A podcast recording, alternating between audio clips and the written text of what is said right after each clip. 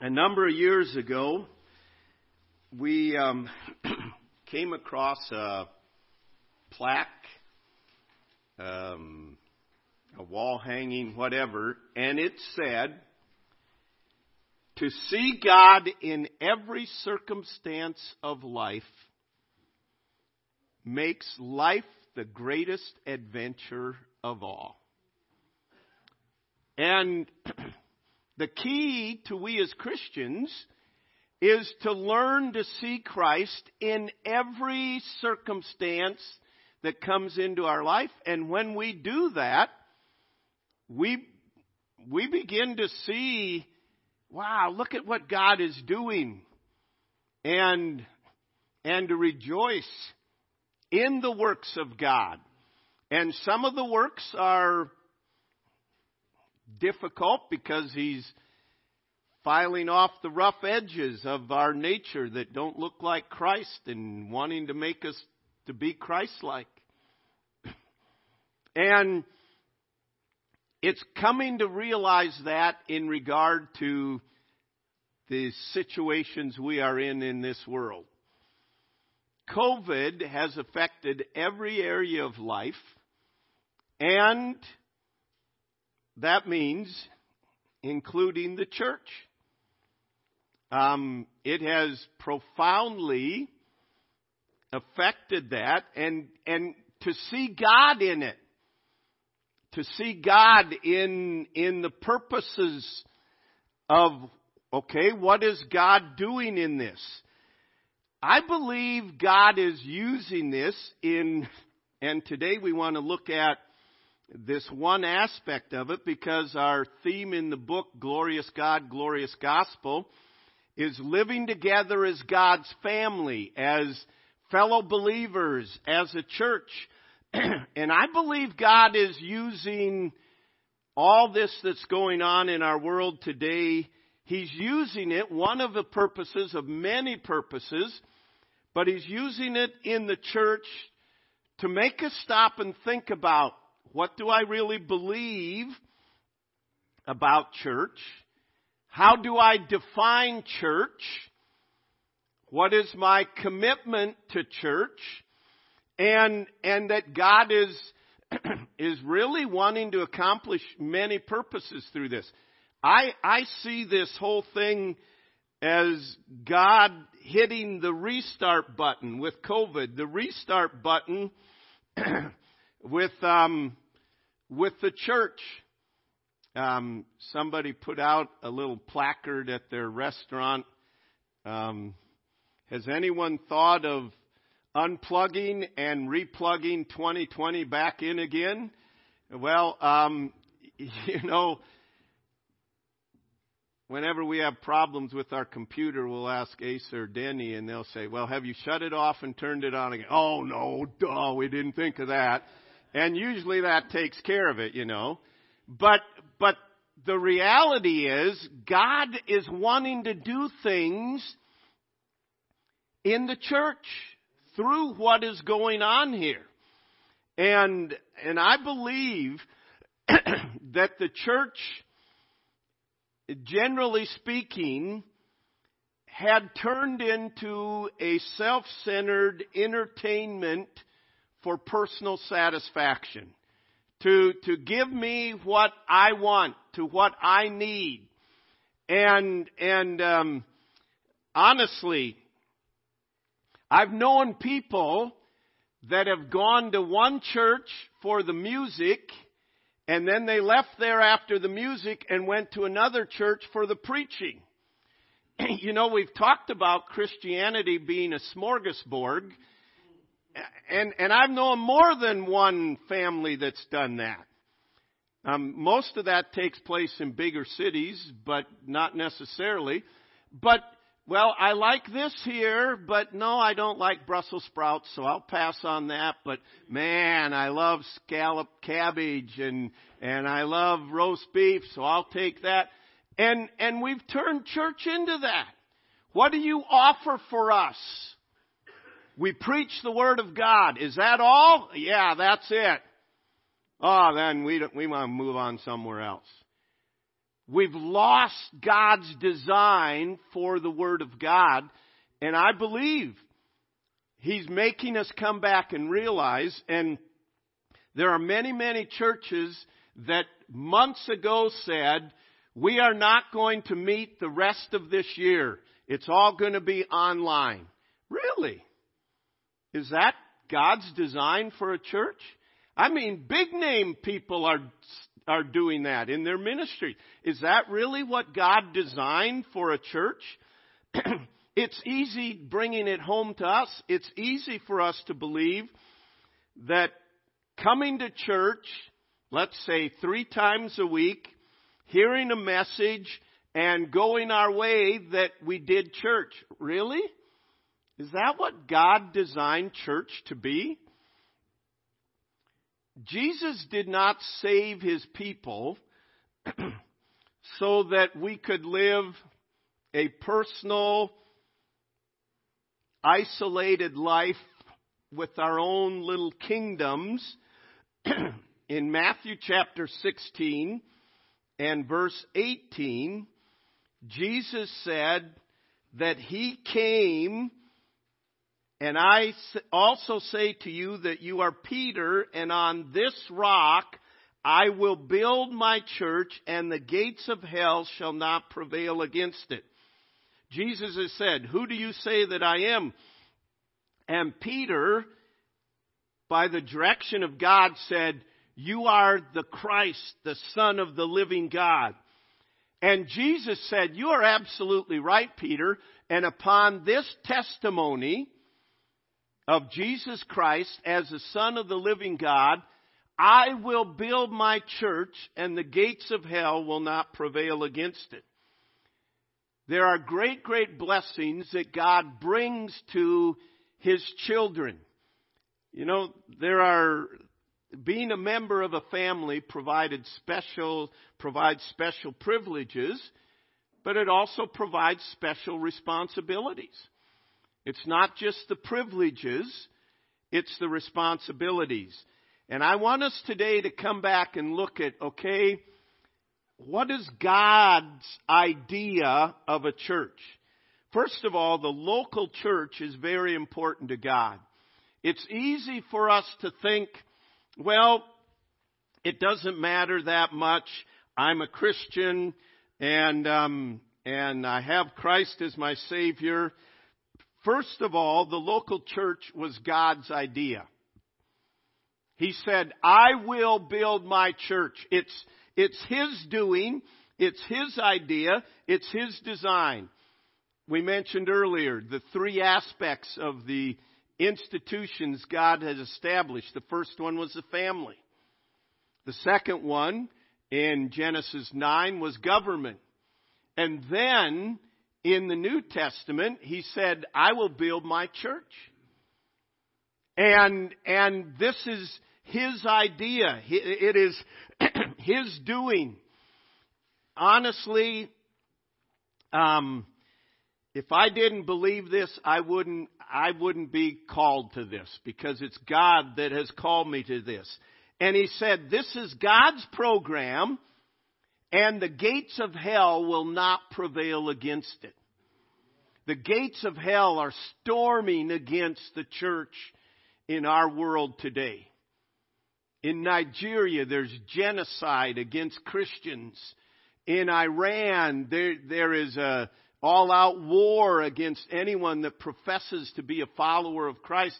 In Pakistan, around the globe, we are just beginning to see um, little aspects of persecution. We, we mentioned forbidding churches to meet and so on. But there is a definite war, but it doesn't matter. All, all that Satan has brought against the church throughout history. And, and there have been millions of martyrs for Jesus Christ. And all Satan has brought against, he cannot and he will not prevail against the remnant of God. And that ought to give us great confidence. but to realize um, this is God's work and it's God's idea.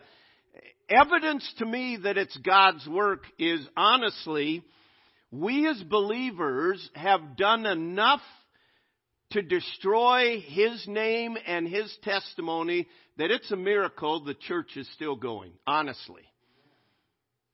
It, it is of God. So first of all, it was his idea. Turn to Ephesians chapter 5. Ephesians chapter 5.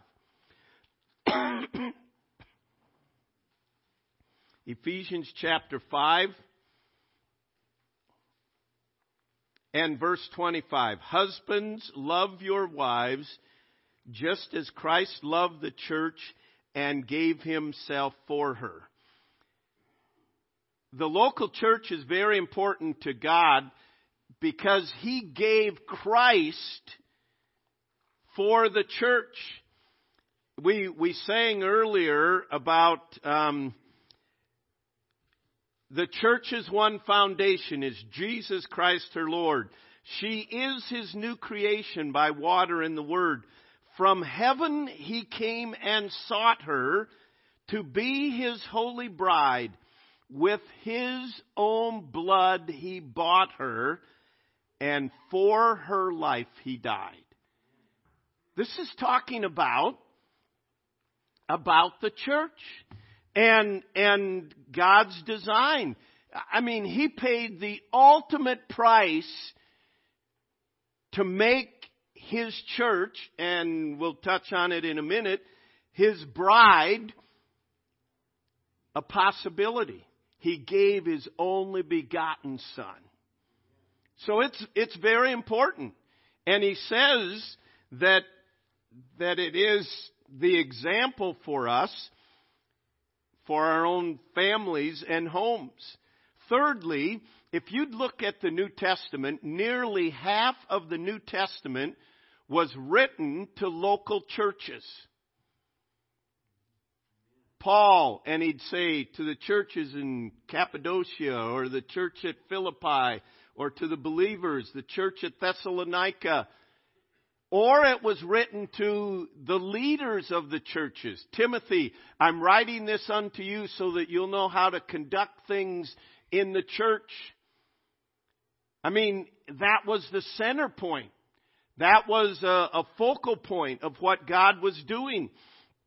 And realizing um, when when God speaks of the church, he's he's speaking of these believers that are gathering together, and he wrote letters to them. Fourthly, he holds the church messengers or pastors in his hand. Turn to Revelation chapter 19. Revelation, excuse me, Revelation chapter 1 and verse 19. I could say that in Revelation 2 and 3, he gives specific letters to who? To the churches. But notice, in Revelation chapter 1 and verse the last part of verse 17. Do not be afraid. I am the first and the last. I am he who lives and was dead, and behold, I am alive forevermore. Amen. I have the keys of Hades and death. Write the things which you have seen, and the things which are, and the things which will take place after this. The mystery of the seven stars which you saw in my right hand, and the seven golden lampstands. The seven stars are the angels of the seven churches, and the seven lampstands which you saw are the seven churches. He's saying these are, these are representative. What I'm holding in my hand is, is the churches and the angels, and it goes on and mentions um, they're the messengers that God raised up. And God holds the church very dear to his heart. And he came and, and brought the messages in chapters 2 and 3. Fifthly, it is the vehicle that God chose to bring the gospel to the world.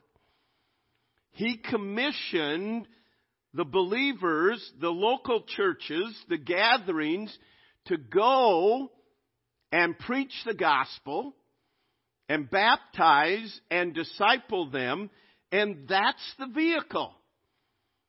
He didn't choose um, satellite television. It may be a tool, but he specifically commissioned the believers. He specifically commissioned the church. It's the vehicle that God has established. And just lastly, not the last part of the message, I don't want you to think you're getting out early today, but lastly, why it is important to God, it is the only institution that God established that will be in heaven. I love my family, you love your family, but you know what? We're not going to have family reunions, St. Lawrence family reunions in heaven. I don't really love the government, but it's God's design, and thank God there won't be any government or politics in heaven.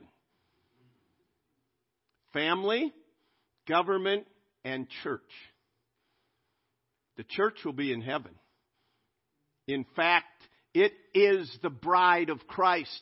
There will be a marriage of the Lamb of Christ being reunited with the church, with the believers. It will be a celebration of in heaven. And, and our families will not be there in our family groups, and our nations will not be there in our nation groups. We will be there in the blood of Jesus Christ, washed pure in the spotless robes of Christ, and we will be presented as the bride of Christ. I don't understand it all, but I know if this is the only institution that is going to be in heaven, I want to invest in it. I want to, I want to build my life in it. Nothing else will. Now, to help us to understand a little more about the church, the family of God, I want you to, I want us to see some of the words that God used, terms God used to identify the church. In Matthew chapter 16, he used the term, I will build my church.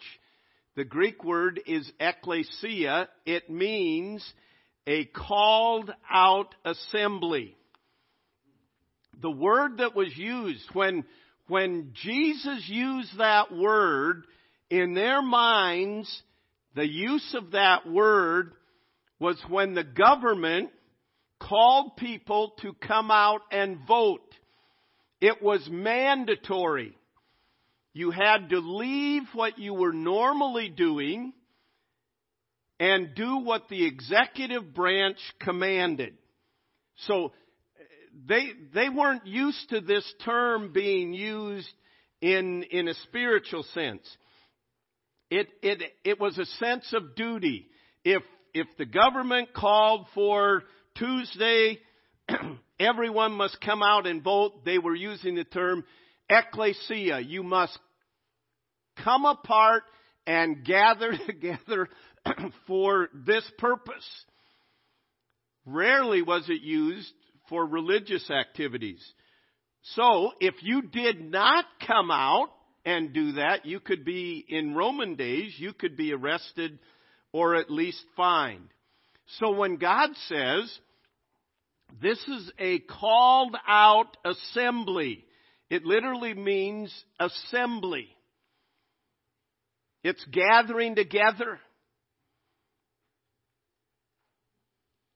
You can't do that with just internet programs. We're to gather together. We are to be called out. And the use of this term signifies a sense of responsibility. I am called out. It is a sense of I am, and we'll see as we go on here the importance of this. But God is called. It is mandatory. I am under His authority. I am to be called out to gather together. Literally gathering together. Secondly, in 1 Corinthians chapter 12 and verses 12 through 27, and I'm not going to take the time to read them all. But the term that is used to identify with the church is a body. And he goes on and says, can a, can a member of your body say, because I am not the eye, I am not of the body? If we all were an eye, where would the hearing be? And he goes on and, and carries this out in this theme. And he's using this to identify the church. The church, he's writing to the church at Corinth, and he says, You are a body. How many members are in our physical body? He uses this analogy. I have no idea how many members, if you were just to, all the organs, all the different muscles groups, all the, the hearing and taste and all of these things, but they all play an important role. And he says, this is God's design. He designed the church to be a body. In Romans 12, he said, there are many members in one body, and all members don't have the same office. So we, being many members in one body, are given to fulfill our roles for the glory of God. so this, even as the called out assembly signifies responsibility, the body signifies working together. Honestly, working together. You can thank God that your body this morning did not all of a sudden decide, I am going to function like the local church today. Because you wouldn't be doing anything. There'd be members that were non existent that just didn't show up. There, there'd be major, major problems. But this is what God designed. He wants there to be glory in the church when we function as a body and it's working together. I mean, working together, that, that causes some issues, doesn't it? But turn to Colossians chapter 3. Uh, this, this is my, this is my prayer. And this is, this is my challenge to me personally and my prayer for our church. Colossians chapter 3. We memorized it a while back. Put on therefore as the elect of God Okay, I'm, I'm a child of God. Put on therefore as the elect of God, holy and beloved, bowels of mercy. Working together requires mercy. It's granting grace to others. Put on therefore as the elect of God, bowels of mercy, kindness, humbleness of mind, meekness, long suffering, forbearing one another. Honestly, there's, there's some people that just grate against you, right? Like Pastor. He grates against you, okay? What has God called us? We're to work together, be forbearing one another, even as God, for Christ's sake, hath forgiven you. And above all things, put on charity or love, which is the bond of perfectness. and let the peace of God rule in your hearts, to which also ye are called in one body. And be ye thankful. God, I'm thankful that you've allowed this situation to come into my life. and you're not going to be able to do that unless you let the word of Christ dwell in you richly in all wisdom and, and allow it to teach you in psalms and hymns and spiritual songs, singing with grace in your heart to the Lord. And whatsoever you do, do it heartily as to the Lord and not to men. That is a body working together. And those are the key ingredients to a body working together. Merciful, kind, humble. Well, I didn't like how they treated me there. Well, suck it up, buttercup. Christ doesn't like how, how you treated him and he doesn't just, I'm done with that guy. The reality is we are to function as a body. And then turn to Ephesians chapter 5. We've already mentioned it. Even as Christ loved the church and gave himself for her, verse 26, that he might sanctify and cleanse her with the washing of water by the word, that he might present it to himself a glorious church, not having spot or wrinkle or any such thing, but that she should be holy and without excuse me, without blemish. The church is the bride of Christ. We mentioned there's coming a day, the marriage supper of the Lamb. Do you know what it means that we are the bride of Christ? It means He delights in us. It means He pursues us. It means He desires us. It means He is committed to us. It means He is coming for us. The whole, the whole nature of Christ's second coming is tied to a Jewish wedding. That they are betrothed together and then the bride goes to prepare and she knows not the day or the hour when the bridegroom will come. And so she's to be prepared. We are the bride of Christ. He's gone to prepare a place for us. The groom goes to prepare a place and when he's ready, he comes to the bride. We are the bride of Christ. We don't know the day or the hour, but he's coming again for his bride. Talk about how important this is to God. And someday we will be one with him. This signifies oneness and delight. that as the bride of Christ, we should pursue purity and oneness and a delight. so, we are called out to assemble together, to work together as the bride of Christ in oneness. And let me mention one other term that he uses. In Ephesians chapter 2 and verse 21, he's saying Christ is the foundation, the the apostles and prophets built on it. Verse 21, in whom the whole building being fitted together grows into a holy temple in the Lord. He uses the word temple or the household of God, and it signifies worship, giving worth to God, showing forth together as we are one in Christ as we are working together as a body, as we are assembled together in ministry, and we don't have time to go into it, but the ministry one to another in, in exhorting one another and encouraging one another. And, and we are then to show forth the nature of God. The worship in, involves seeking divine help and direction. It involves giving praise to God.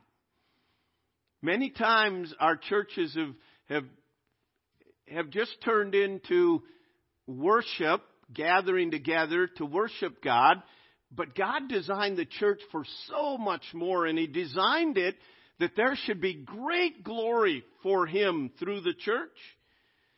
So, as you see how important it is to God, and you see terms He used to identify it, what does that mean to me? As a believer, I must be, number one, committed to it. It's not optional. You cannot be an obedient Christian and not participate. You know, we know that in every other area of life. If, if you're working a job and you don't show up, well, you, you're not going to keep the job. If, if a football coach says tomorrow at practice we're going to work on special teams, that means punting and kickoffs and extra points. So if the guys that think they're not involved in that, do they just say, hey, we're not going to show up tomorrow. They're going to work on special teams. I, I don't need to show up for that. So the church says, on Wednesday night, we're going to have prayer meeting. Oh, I don't feel a special call to that, so I'm just not going to show up. That's not a team. That's a self centered. What can I get out of this? And I believe God has hit the reset button to make us think, what do I want? There are many people that are perfectly content just watching a video and seeing that and saying good. Why? Because before all this came, they came, heard a message, and went away and didn't get involved in anybody else's life, came to when they wanted to, chose what they wanted to, and didn't function as a body. So my body gets up in the morning and I say, okay, let's just say, we gotta go mow today. And my rear end says, I'm sick of this sitting there and bouncing all over the place. I am not going today. Okay. We'll get along without you. Guess we'll stand up while we mow today. Our body doesn't work that way, and the body of Christ doesn't work that way. There must be a commitment. There are times I don't want to come to church. But it's the right thing to do, and you know what? When I come, God ministers in my heart. And there hasn't been a time that, that He hasn't ministered in my heart, and I'm better off after being here. You know what? It, it should never be a question for a family. Are we going to church tomorrow? It should never be a question.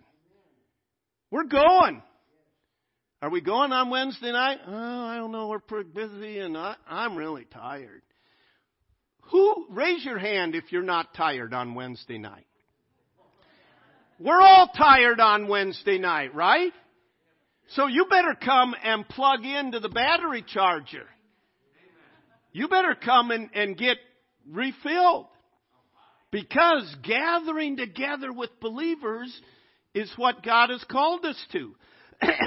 it's not just showing up when we think we should or when we want to.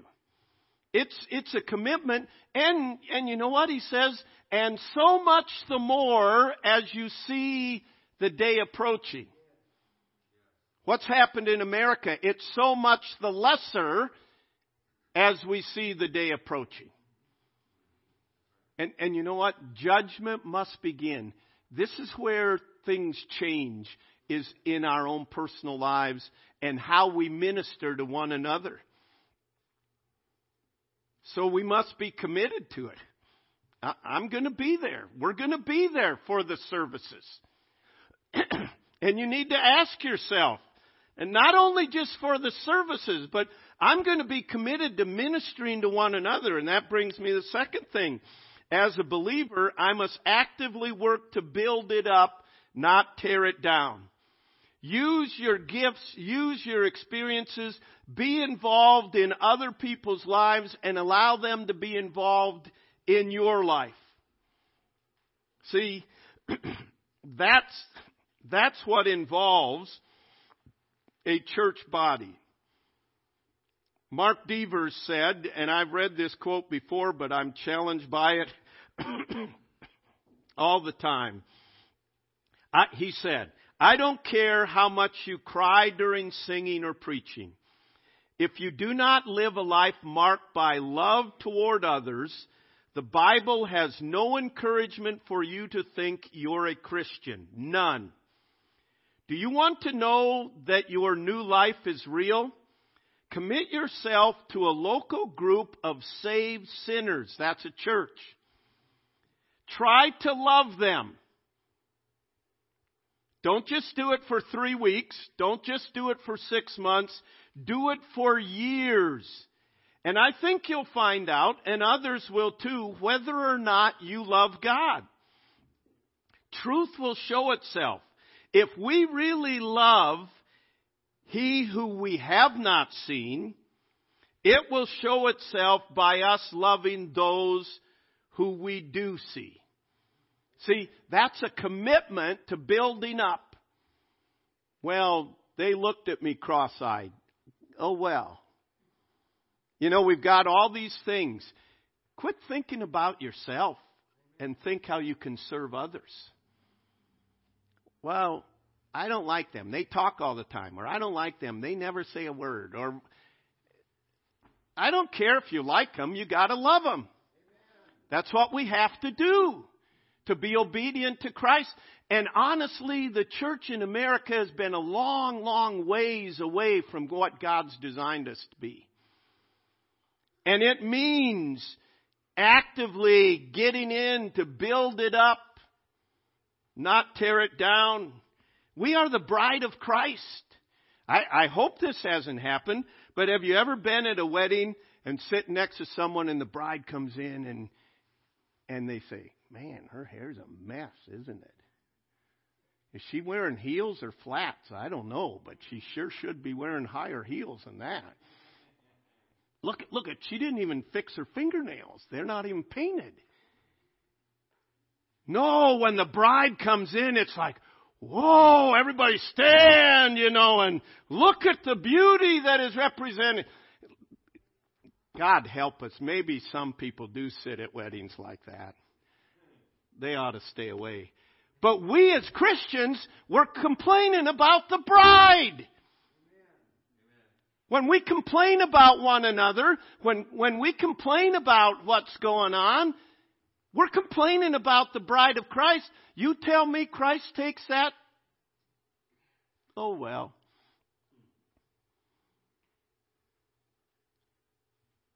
I can't emphasize enough because the scriptures emphasize it over and over.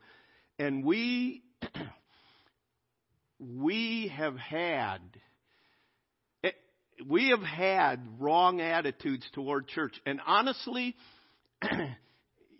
the Spirit of God will apply the truths to our hearts. But the, the point in me is not for me in all of this is not we want to fill the church um, and count the noses. We don't count noses, okay? We're not here. And one of the reasons that from the very beginning I took the number board down in this church from the very beginning, and this was just me, is because we think if there's good numbers here, things are good. No, you can have 10,000 people here and they all be carnal as the devil. And, and so what? Ten, we had 10,000 people here today. No, are we walking with God? It's not the numbers. And this whole thing today is not about the numbers. It's not about the finances. I want you to not stand ashamed before God. Why didn't you love my bride? Why, why weren't you committed to it? You only showed up whenever you wanted. You showed up, heard it, and went away. You weren't involved. Why, this person could have ministered and helped you, and you could have helped them.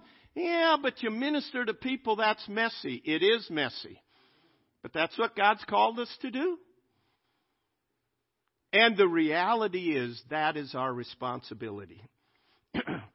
Until the church becomes what God designed it to be, there really is no hope for this nation. It comes down to believers. but we need to make it come down to me and you. What? Okay, God, as a result of this today, what do you want me to do? in relationship to your bride. Heavenly Father, I pray today that your Spirit would help us to know your will personally for every one of our lives. Lord, I, I pray for men that would take the spiritual leadership and say, you know, we're not going to ask, are we coming? That it's a, we're going to be there. And we're going to minister and we're going to invest and we're going to love and we're going to have kindness and forbearance and long suffering. And we're going to learn to love because this is what God's called us to do. Lord, I pray that you would make us the type of church you want us to be. that there would be glory in this church and then, Lord, that we could go out from here built up, strengthened, edified, go out from here and bring light to this dark world.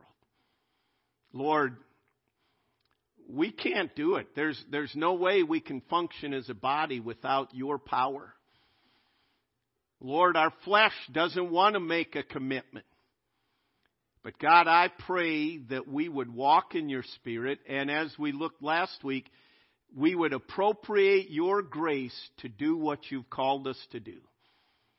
So, Lord, we appeal to you today. We are in desperate straits, and we believe you have left us here to make a difference.